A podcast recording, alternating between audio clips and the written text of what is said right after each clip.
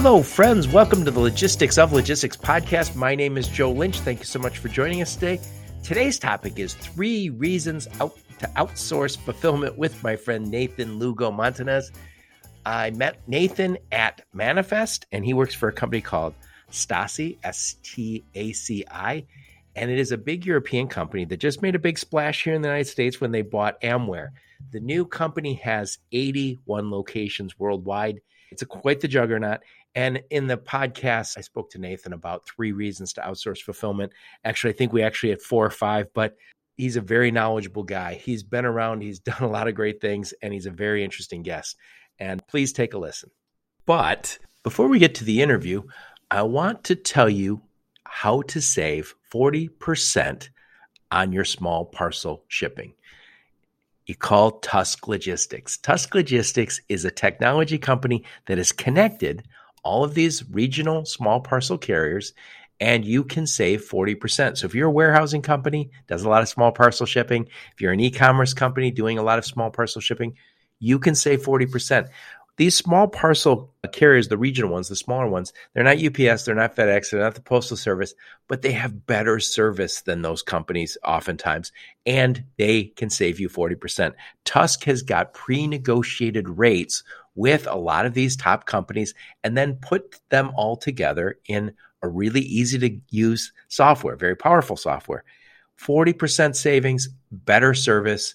And on top of that, you have the Tusk team that does the day to day customer service. So there's no reason at all why you wouldn't move. You're going to get better service, better pricing, 40% savings. Absolutely can't lose. So talk to my friends over at Tusk Logistics. That's T U S K tusklogistics.com. And there's a button there at the top that says get started, and you should do that. So, how's it going, Nathan? Hey, Joe. How are you? Thanks for having me on. Really excited to be here with you today. Thank you so much. Nathan, did I botch your name? Is it Lugo Montanez? No, no, that's perfect. I, I mean, I, I botched my own name plenty of times. You did it perfectly. so, I asked you before we hit record, why do you have two last names? Explain, please. So, I'm of uh, Spaniard descent. So in Spain, it's typical to carry the paternal and maternal name. Uh, ah, very nice. And and you also told me that you speak. I asked you if you spoke Spanish, and then you said I did. So I speak a couple languages. I speak uh, Spanish, Italian, French, Portuguese, and Arabic. I also speak English. I, I haven't said my joke about it lately, but if you speak two languages, you're bilingual. If you speak three languages, you're trilingual if you speak one language, you're an American. it's not as well, true. I'm proud to be an American that speaks multiple languages. Anyway, Nathan, please introduce yourself and your company and where you're calling from today. Sure. So, uh, my name is Nathan Lugo Montanez. I'm the Executive Vice President of Strategy and Innovation for Staci US. Our US division is headquartered here in Jersey City, New Jersey. Very nice, very nice. Now I met you at Manifest uh, probably a month ago right. now, and you guys are doing big things. I never heard of Staci, and if you go on the website of Staci, you go, "Oh, okay, it's a European company. Oh, they got a few locations here, but that's not the whole story." So tell us the whole story about Staci. No, so so I'll start at the beginning. So Staci, spelled S T A C I, those are actually the initials, and I'm going to butcher this the Société de Transaction Agricole, Commerciale et Industrielle. Uh, you said it right. Society, Society of Transactions uh, in Agriculture, Commercial, and, and Industry. And the name's quite broad because when the company was created in 1989 by Jean-Pierre Masset, his intention was to distribute wine by mail. Oh, I now, like him already. Fast forward, yeah, he was ahead of, ahead of his time before wine.com. But fast forward, we are now, I believe, over 81 locations globally. We have locations in, we are headquartered in Saint-Romuald, France, but we have locations in France, Germany, Spain, Netherlands, uh, the UK. And, and in 2019, we launched our first facility here in Jersey City, New Jersey. And since 2019, we expanded organically to the West Coast, and we have a facility in Memphis, Memphis, Tennessee through Base Logistics. And just five days ago, on, on March 1st, we acquired Amware Logistics, which is a wonderful warehouse and logistics company with 15 of their own locations. So now we have 18 locations throughout the US in California, Nevada, Arizona, Chicago, Georgia, and New Jersey. Uh, so we have a wide footprint in the United States now, and and we're not looking to stop there. Yeah, I'm guessing if you have how many locations worldwide? Uh, over 81, and probably about 12 plus million square feet of of warehouse space. So you guys aren't getting smaller anytime soon. So yeah, very interesting. No. This is why you got to get over to Manifest. By the way, Bob, we mentioned Manifest. What'd you think? I thought it was such a great conference. It was very well put together. I really loved the breakout sessions. I took advantage of, of a lot of them, and the the exhibitors. I met I, I met some fantastic exhibitors. I met you there, obviously, and that we're actually having conversations now based on on what we saw Oh, I'll be having conversations for months because I thought I'd thought I'd follow up with everybody right away, but here we are a month later, and you're probably one of the first yeah. people I followed up with. But yeah, I met. Uh, we were just talking before we hit record. We were talking about Tusk Logistics. I met those fellas there, Ben Emmerich, and and I mentioned what they're doing. So they're one of I'm you know, advertising for them, but they I met Ben there, and I met Annie, who's um, one of the ops people, and uh, they're doing small parcel and you said you're you're investigating using them you would you would you don't meet all these people unless you get out into these conferences. No no it's definitely it's definitely who you know because we were introduced to ben and and he's doing he's really shaking things up in this industry by by consolidating all consolidating all of these carriers into challenging UPS essentially and FedEx in the small parcel delivery.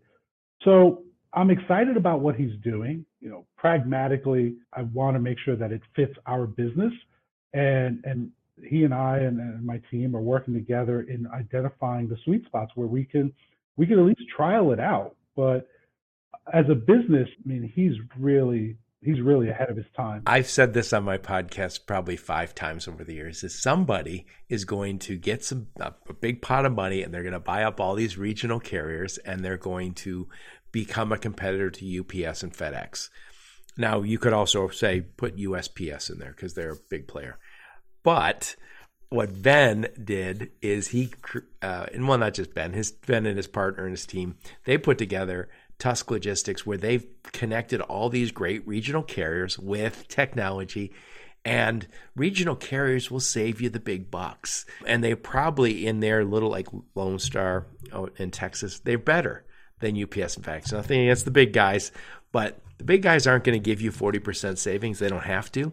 They have plenty of business without you. Tusk Logistics, that's their business. Uh, I love that. Also, I saw Chana from um, Rabat. I have. I'm going to have him on my podcast again, and I we were just talking about Rabat. So tell them what you guys are doing with Rabat. So Rabat is a machine learning AI camera system that is attached to the packing station, and Chana and Asura and Alina and Sandeep and the whole Rabat team.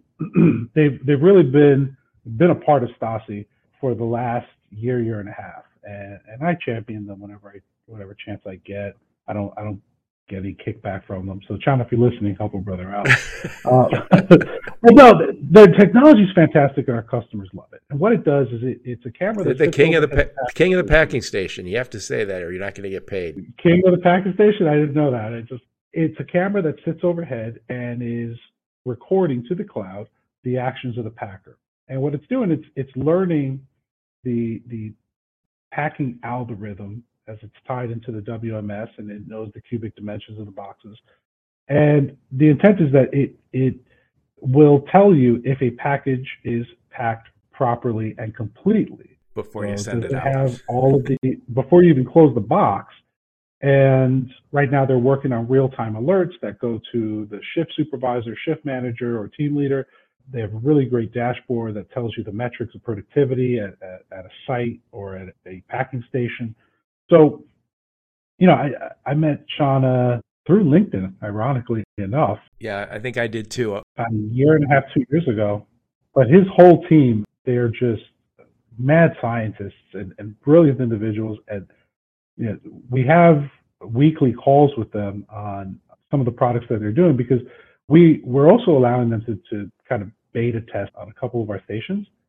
so that way they can test these new ideas and we're acting as an incubator, if you will, for, for a lot of their things, which has produced some great stuff. Yeah, we've gotten in the mode um, uh, in the with e-commerce of first off, we act as a fitting room, right? So I, if you were going to order some sweaters, you'd order it three three uh, different colors, try them all on, and send two back, right? And it's all free. And in addition, if somebody was to send those three sweaters and you said, "Oh, I only got two, we have to we have to deal with that and we don't always have the information. Also i want to know before the guy puts the tape on the box that everything that's supposed to be in the box is in the box. And that's what our buddies at chana and asura and company rabat i'll put a link to i'll put a link to the interview i did with chana uh, a few years ago. He before they got started or maybe after they got started he worked at six different warehousing companies and learned what was the biggest problems and I think it was in six locations across the country. I forgot which ones, but some in Texas, some in California, some out east. And then he took that, told him what he was there for. And you don't see that kind of effort put in by every tech company. No, his his solution, what he's building to is is real world experienced lived problems, not theoretic. Yep. Or not uh, hyperbole that, oh, I heard that this was a problem let's build it and they will come. He's lived it, he's seen it, and he's making solutions that are practical. Yep. I met Chana and his wife at a VC cocktail party when I was over at Manifest. So anyway, Ruthie, I met so many. Uh, Ruthie's, Ruthie's such a lovely person. Yep, yep, very nice. I tell Ruthie's nice. uh, she's taking up Muay Thai, so I told Rana uh, Chana he's got to got to tone down his rhetoric. yeah, exactly. So anyway, we talked a little bit about what Staci's doing. Tell us a little bit about you. Where'd you grow up? Where'd you go to school? Give us some career highlights before you joined Staci. And then also, why did you join Staci? Sure. So let me give you the Cliff Notes version. Born and raised in Chicago, and at the tender age of, of 17, not really sure what I was going to do. I, I, enlisted in in the military, so I spent. Would be tender years, after that.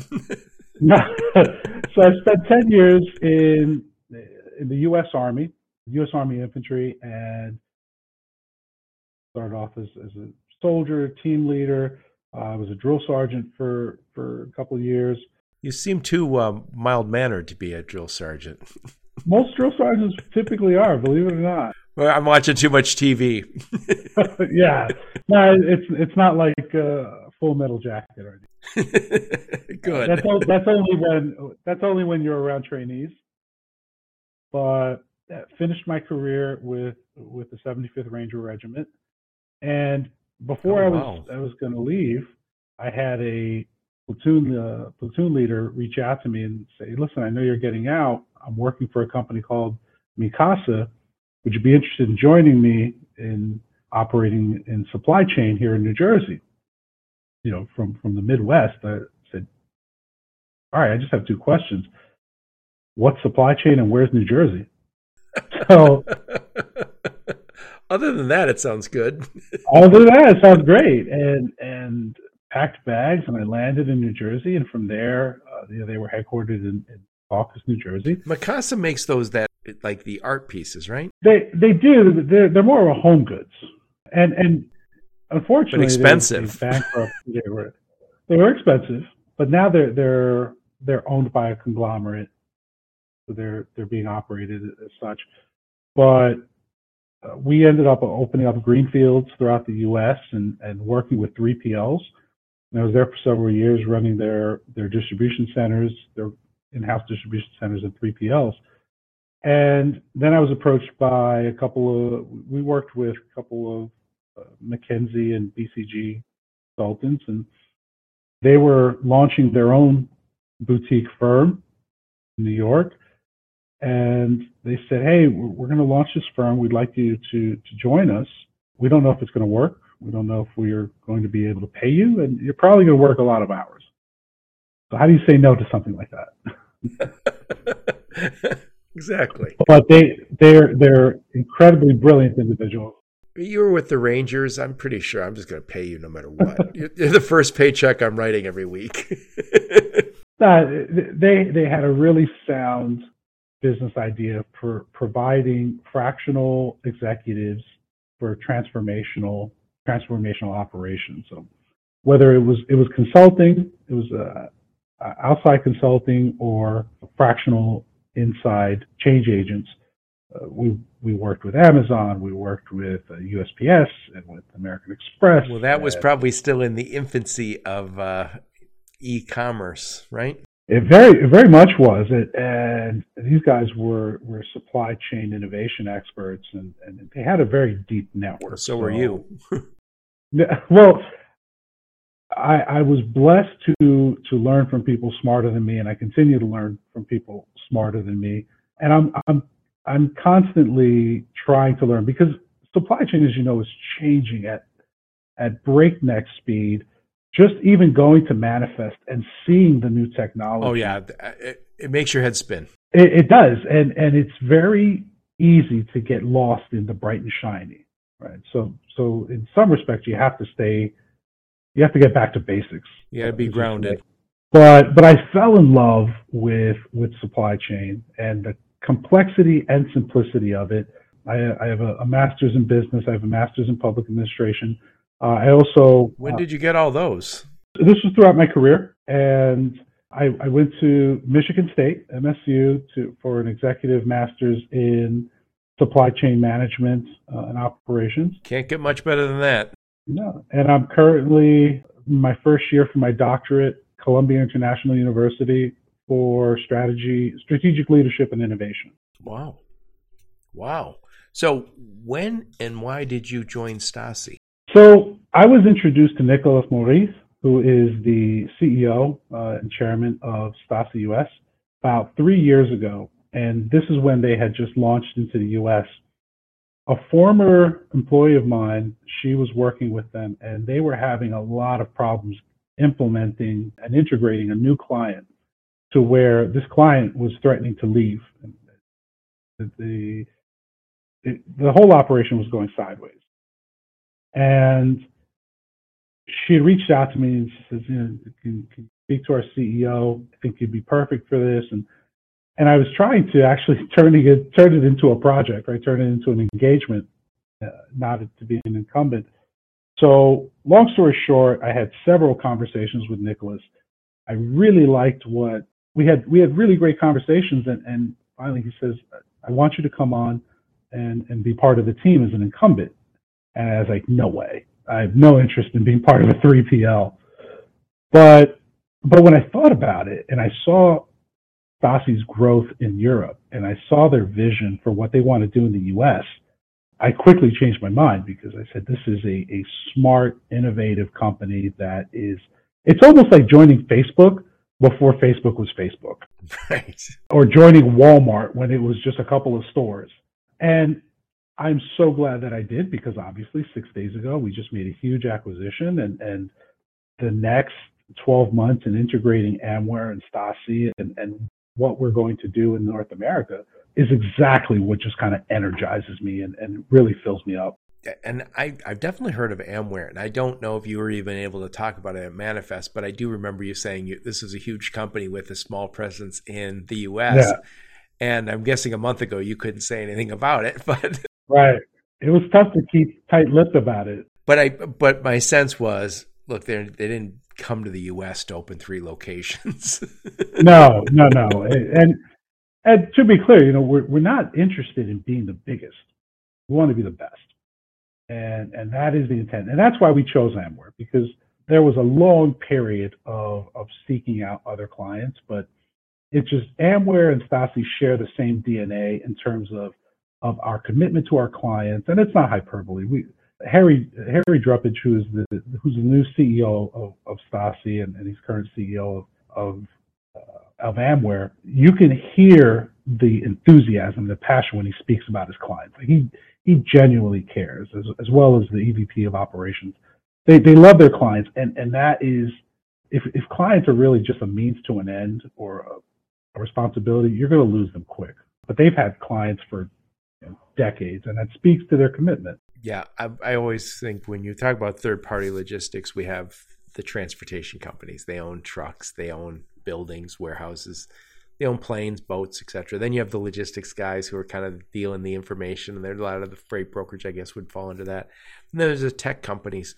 But I always look at warehousing and fulfillment is when I move my stuff into your location, we are now we are joined at the hip. We are married because it is not a transactional relationship. Now you can have transactional relationships with a transportation company or logistics company, not so much with uh, warehousing and fulfillment. So I think people and and by the way, I'm a big believer that we should have more strategic relationships with everybody in the in the supply chain. Absolutely. But it, I think it when you talk about warehousing and fulfillment, people have to spend a little more time looking because they know my soon as my stuff's on their shelves, we are not easily separated, and nor should you be. I mean, that's that's no. my feeling. And, and I and I, I express this to all our clients. If if they fail, we fail, right? And if we fail, they're failing. So their clients, their customers are. Then if they customers. grow, you grow, right? So if they right. say, "Yeah, and, we grew thirty percent," that's thirty percent more shipments. Right. So you know, you're saying that trucks, uh, uh, trucking companies own trucks, and and maritime companies own ships. We own relationships, and, and it's it's uphill, uh, upward and downward relationships, relationships with our clients and relationships with their customers. Even though we may never speak to them or see them, but we're still touching them by the quality of the parcels that we send to them.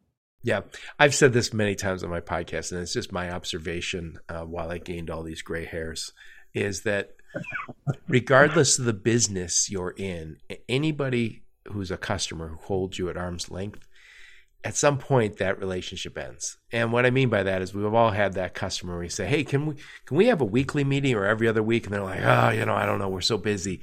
Uh, just send us a report."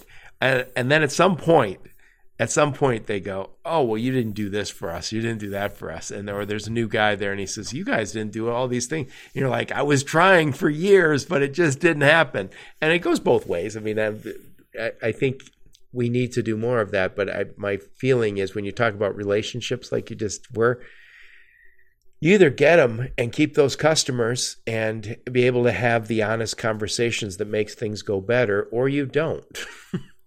and if you don't, you're going to lose that customer. Well, it's it's if you're not talking to your customer, somebody else is going to. And and even beyond the customer, which is important to recognize, and this is another reason why the Amware Staci merger is a perfect fit, is our is our associates. Richard Branson said it best, uh, and I'm pretty sure it was Richard Branson that said, "If you take care of your employees, your employees will take care of your customers." Right, right, right. And I've never seen that math work any other way. Yep. It reminds me. I had a. Um, I was. I heard a speaker talk about this one time. He said he was a retail guy, and he said I went to a conference and I spoke, and there was he goes mostly executives, and he said, "How many of you believe customer service is the number one thing in your business?" And all of them raised their hand.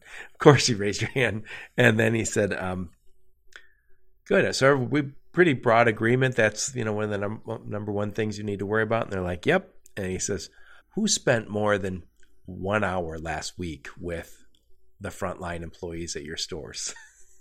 and, and he was making the point that they're the ones who deal with your customers. They're the ones delivering that customer service. And if you don't have any connection to them, uh, you could go astray. Anyway, I want to switch gears on you. So, we talked before we hit record about three reasons to outsource fulfillment. And I know you guys have a whole bunch. I'm sure you can mention some names. You have some very impressive logos. So, can you name some of the companies you're currently working with?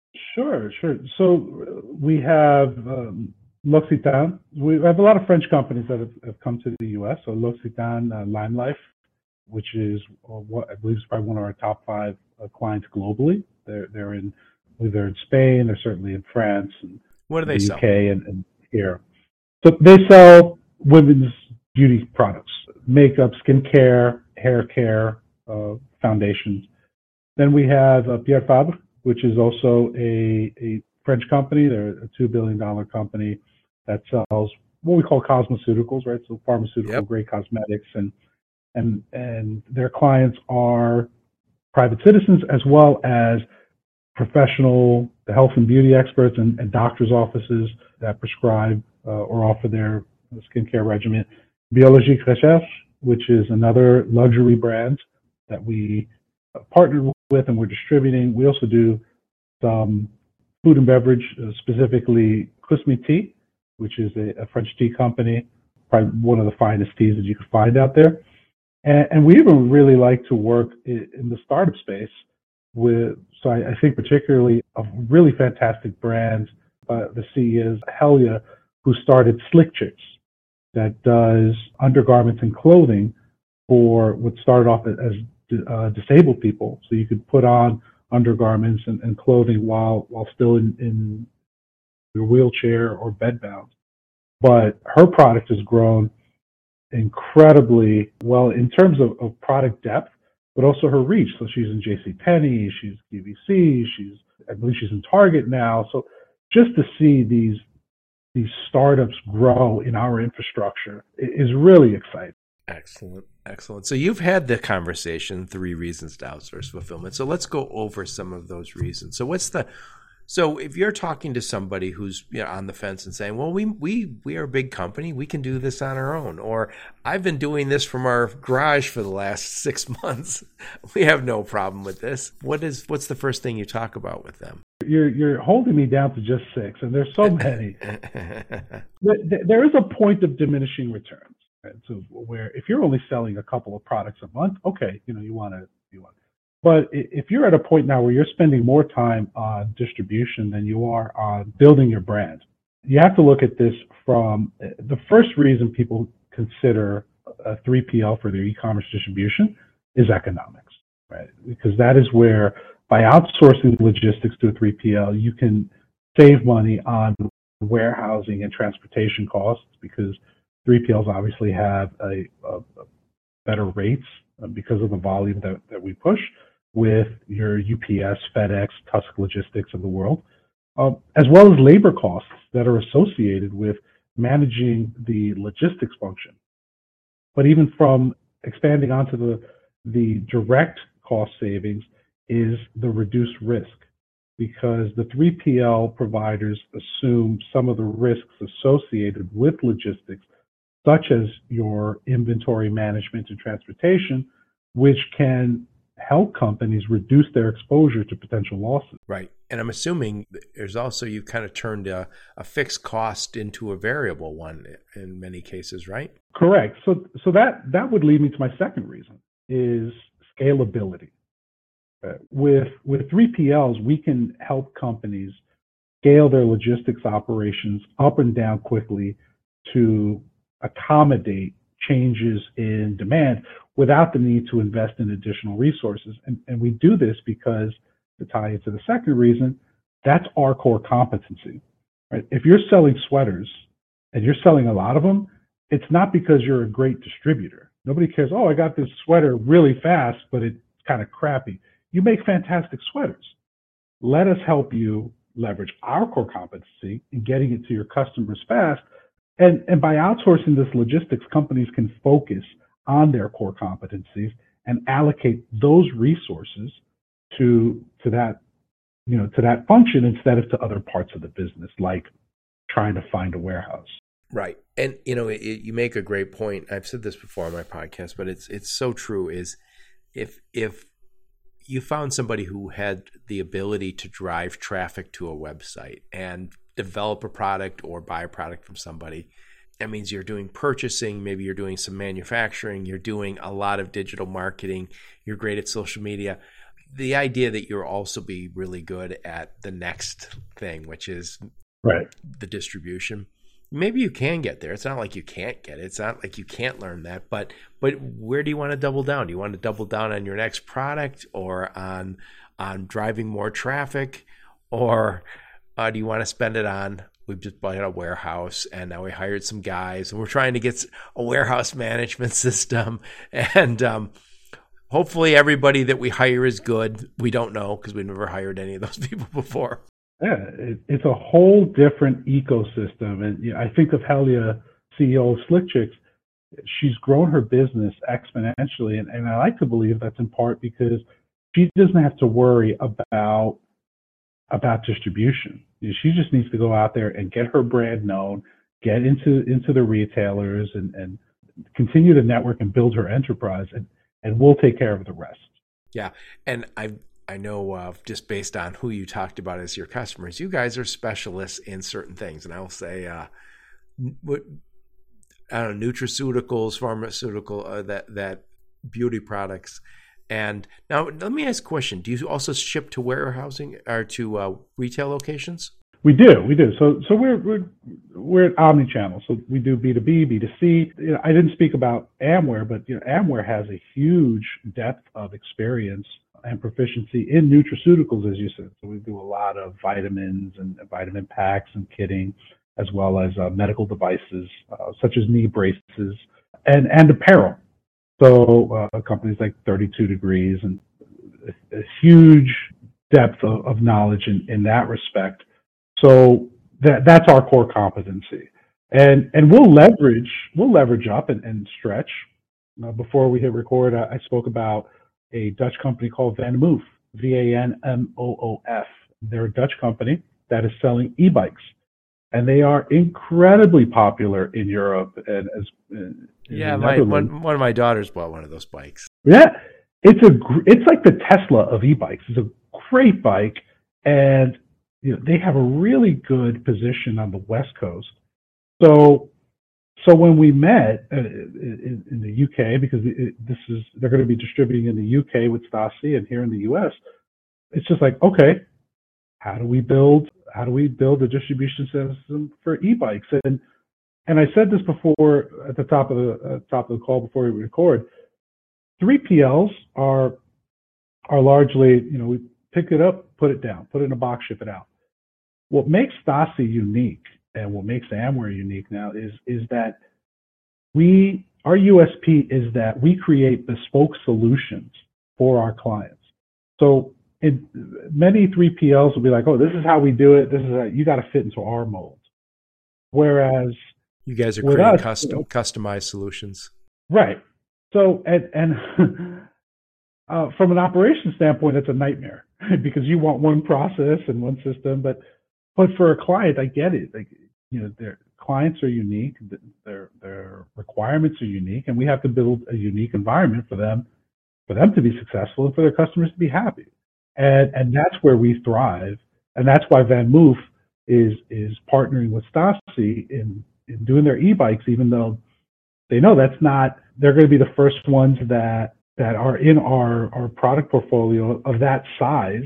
Their boxes are, are pretty big, but they know that we're going to do it well uh, because we are creating that that that end-to-end solution for them that is bespoke and just for them, and, and will create that value stream that that they're looking for. Yep. Yep, absolutely. I just said this on another podcast, but the first time I was in a warehouse, the guy said, "Are you familiar with what we do here?" I was like, "More or less," and he goes, "Simple we get big boxes of stuff and we take stuff out of the big box and we put them in little boxes and then we ship those little boxes out because it's 90% of what we're doing here. I was like, looks a little more complex than that.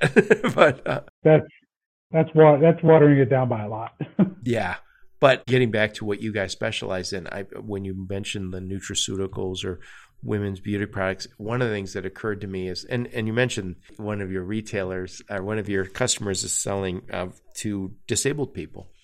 We have we have gone from in a generation from a mass market to just a million niche markets here, and when you talk about like food, if you were to ask your grandparents what's a vegan or what's a vegetarian, they'd be like, "What?" or "What is keto?" or "What is what is bodybuilding?" There's so people are buying very specialized food, and then the same applies to makeup. It used to be, "Oh, I get makeup is makeup, moisturizer is moisturizer." Now there's you know the for oily skin, for dry skin, for um, a million different applications, and the challenge is retailers don't always want to carry 60 types of bread for the vegans and the vegetarians and the keto people. So, and same with, you know, uh, retailers who sell beauty products. You can't possibly keep it on your shelves these days because it's so niche. I mean, that's the problem. I love Costco, but Costco more or less says there is no such thing as a niche. You're going to come, you're going to buy one thing, which I love. I love them, but that's a very specific thing. If you need something that they don't carry, there's very good chance you're buying it online, right? Right. Yeah. And, you know, uh, Simon Sinek uh, said it best in, in his Start with Why. The, the goal isn't to sell to everyone. The goal is to sell to people who believe what you believe. And, and you know, Slick Chicks is a perfect example of that. Biologique Recherche has a has a product where uh, it's actually a, a, machine, but it's used by a professional, the term is anesthetist, that will tell you what, what kind of skin you have, and and you know oily and density and so on and so forth. And then they have a product for for your specific type of skin. And, and LimeLife is doing the same thing with their makeup applicator uh, based on your skin and, and how much to apply and where to apply.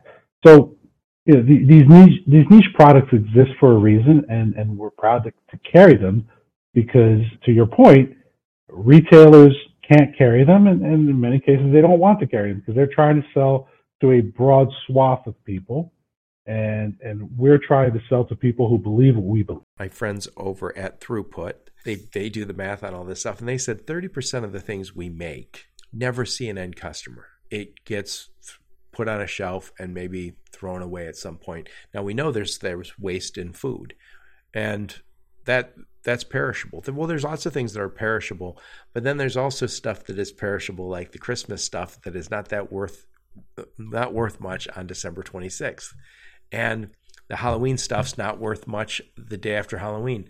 We're what I always think about is retailers. I think not all of them will do this, but I think we're going to see retailers get smaller in their space and offer less options. And so, yeah, it's going to be more of a curated experience. And by the way, Target is a ter- curated experience. I like going to Target's grocery store. It's small. You don't have all the options, but it's also small. And it's uh, I, I and if I like what they curate, what do I care? And I think we're going to make the retail experiences are going to be more and more of an experience because none of us complain about going to a farm market or some cool boutique with really good food, right? That you go, oh my God, that is the best deli on earth. They or prepared food that we want to go to. The grocery store, eh, not really. It's just it's a, it's must have. It reminds me when Amazon said we are going to change the world. Now you can buy books online. You don't have to go to the bookstore. And I was like, dudes, I want to go to the bookstore take away the garbage can buying experience. I don't want to go buy garbage cans, right? And obviously, they became much more than a bookseller. But I think what we're going to see is the market's going to split where they we're going to have experiences when we get out of the house, and we do have to leave the house. We've noticed that now uh, since COVID. We want to leave the house, but if I would leave the house, it'd be cool to go for an experience. And the stuff that I can't get in that smaller footprint store, maybe I want to get it online and. Uh, so that's why I think you're in a great niche because the keto people need something different than the vegans, and uh, and who knows how many other new diets will pop up. I, I have a, a, a family member. Well, he's not a family member, not blood relative. He just died at 107 years old, and I was asking it. It's my oh, cousin's wow. grandpa, and I said, so, what diet was he on? I'm assuming he was a vegetarian or something. he laughed. He goes, "Yeah, he ate bologna sandwiches and potato chips, box lunch." Right? But anyway, yeah, he, whatever he did, he made it. He made it work. So, um, anyway, let's wrap this bad boy up. So we talked about. I want to summarize. Then I want to get some final thoughts, and I know there's a lot more things we could talk about on this. Well, also, I want to give you your third uh, reason of, of why 3PLs will, will help. And, and I think of, because I've worked with private labels, private brands that, that distribute their own product. And I think what's missing is, is founders, particularly startup founders or companies that distribute on their own. Well, one, they don't have the expertise, but with that, they also don't have the, the technology. Ah. So 3PL providers and Staci, we specialize in logistics and we have the expertise and the experience to optimize the supply chain.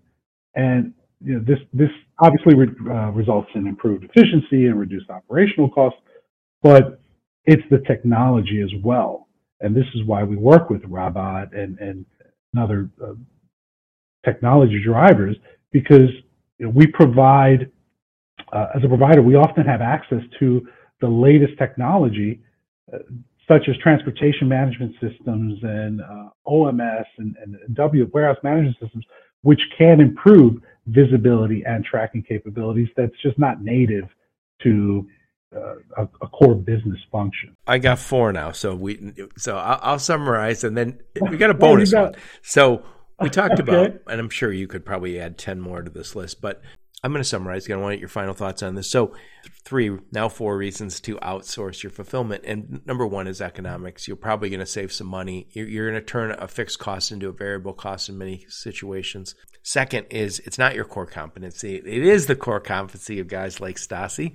Number three, we talked about scalability. So if you all of a sudden want to get into a new market, you need a new location, uh, if you just need more capability to uh, more extra people so you can do more sales, you want to have a 3PL on board. And last but not least, we talked about the tech technology, which you don't know what tech to go buy. You need tech and you need expertise, and I'll call that operational expertise. By the way, I will say this, I've said it before. I get phone calls from companies, freight brokerages, um, trucking companies, uh, warehouses. There's a lot of warehousing companies that still don't have technology, and they're using and and so so when you think to yourself is well I, I, I I'm I live in a bubble. I live in a bubble where I talk to people like yourself who are tech forward, who are work for great operations that I'll say cutting edge. And then my assumption becomes that that's the whole world. But then I talk to other people, especially smaller companies. And I think if you're a small company and you say, I went to the local warehouse and this is what they said they can do, you need to open your eyes to a bigger world. and and if you haven't been in the market right. in a while, I've experienced this where a company, very large company, had a 3PL that they had outgrown a million years ago. They were 80% of that company's business, but that company didn't have the operational expertise, didn't have the footprint, didn't have anywhere near the capability they needed, and they had to get rid of them. And I think there's a lot of people, you grow quick, and then all of a sudden you look at all your partners and say, Can you continue to grow with me? And sometimes the answer is no. Yeah, it's like I said, supply chain changes at a blinding pace, and you have to stay ahead of it. And you know, technology isn't the, the panacea of solutions. You know, people first for sure, but there are some there are some some accelerators, some quality uh, some quality accelerators and process accelerators, which if you're going to be if you're going to be in this business, you have to have whether it's sortation systems or or packing quality systems like Rabbit or scanning solutions for for RFID for picking and, and packing. Those are just the basics. You have to you have to future proof your supply chain uh, changing environment if you're going to be a, a formidable oh, yeah. And you know, you mentioned Tusk. So say Tusk can come in and save you money, right? If I'm a small guy, I don't get exposed to that opportunity. If I'm you're using Rabat, if I'm a small guy, I don't get exposed to that opportunity. And that's some of the challenges that you have if you've decided, oh, I'm going to go it alone or go with a smaller player sometimes you're not getting exposure to the latest and greatest best practices, but also the latest and greatest tech. The bigger companies like yours are always experimenting with how can we get better? How do we make how do we get faster, better, cheaper? Well, it's because we're invested in in finding it out. That's why, uh, as you know, Manifest is is not cheap to get to, but it's worth it. Tickets aren't necessarily cheap either, but we make that an investment in and seeing, okay, what is out there? Because the best the best answers are not only are not always in our own experience. The best answers are out in the environment, and smarter people know what to do. We just got to go find them and have them tell us what to do. Right. So, I want your final thoughts on this. We talked about four reasons to outsource fulfillment. So, talked about economics, core competency, scalability. These are things you always get with it and then the tech slash expertise, which might be part of core competency. But final thoughts on that.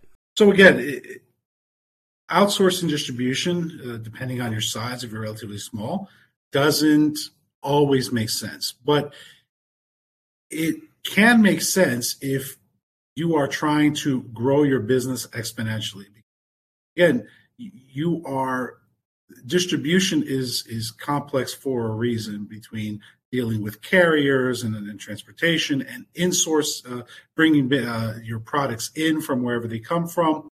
That takes away from relationship building with your clients, relationship building with your vendors, marketing your product, growing your business.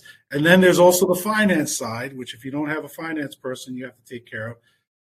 Founders, CEOs, uh, corporate uh, dev people, you already have enough hats that you have to wear. What you need is a partner that's committed to your success, to your customer success, and that can grow with you because that's it. I think the best adage I could use is someone told me find a doctor close to my age so that way you grow old together. And and that's what you want. You want you want a company that's not too big, but that respects your size and and can grow with you and can and can expand and, and bend their infrastructure to support your growth. Although listen, we, we will take on a big a big customer. It sounds like you but, got some. uh, maybe yeah, we, we do we do have some some very marquee customers that we're super proud of. Coca Cola in, in in in the UK and and Hennessy and uh, so we have them, but we also we understand that small mid-sized biz, mid-sized businesses need somebody that understands them. Excellent, excellent. So what I'll do is I'll put a link to your LinkedIn profile. I'll also put a link to your website and any other links you give me so people can reach out and see you guys. What do you guys specialize in? What's your sweet spot? So again, this is where where I said the top of the call, we 3PL logistics are more than just taking a big box, breaking it down, and putting the stuff into a little box. Where we shine, and, and, and this isn't just hyperbole or me just saying this, this is where our clients say, we're the only company that will will bend the universe in order to make their product fit us. It's not for them and to fit our processes. It's it's for us to to create an infrastructure that will support them, their clients, and what they're trying to do, and future-proof their distribution supply chain. So that that that is our USP. That's what makes us special is, our ability to create bespoke end-to-end supply chain solutions that that will bring joy to to not only upstream to our clients, but probably more importantly downstream to to their customers, which ergo is our. Excellent, excellent. So I like to interview smart, interesting people like you, Nathan. Who else should I interview on my podcast?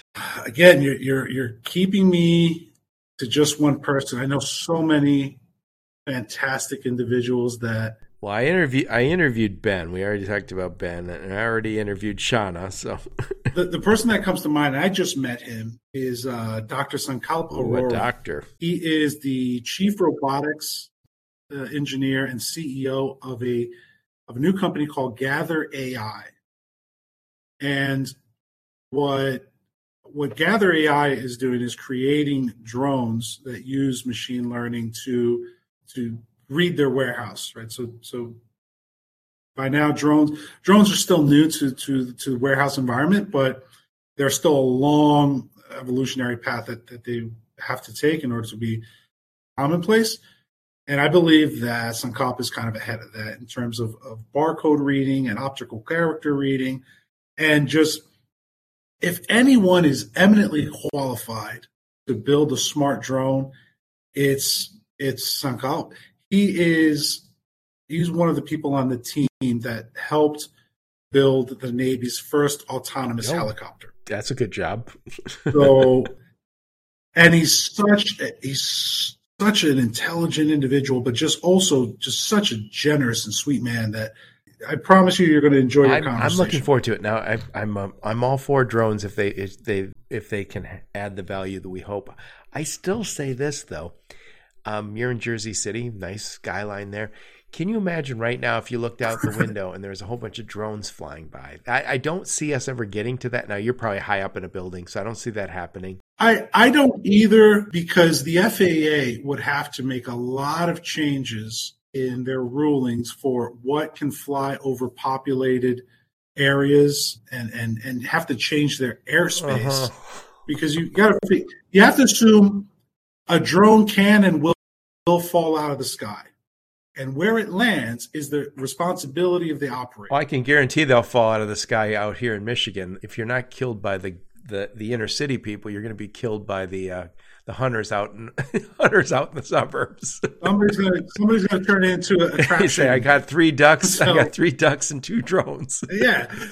So I, maybe that might work out in a rural area where you know Class G airspace where where anything goes, but here in in the New York metro area where we have Newark, LaGuardia, and JFK all in in the same airspace, and, and we are technically in that airspace, I don't see how even flying you can't fly at 500 feet because you have the buildings.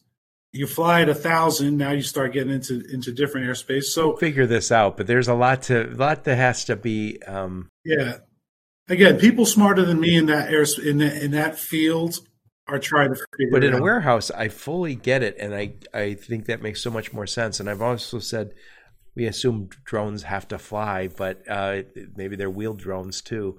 Um, i think i think we're going to see a lot lot of uh, interesting things because we do have a problem. No one wants not everybody wants to work in a warehouse. And so we're going to have to figure out how do we find some machines that'll help us out in that area. And we've been talking about automating warehouses for a generation, and now we're finally starting to do it, and uh, the the the economics work.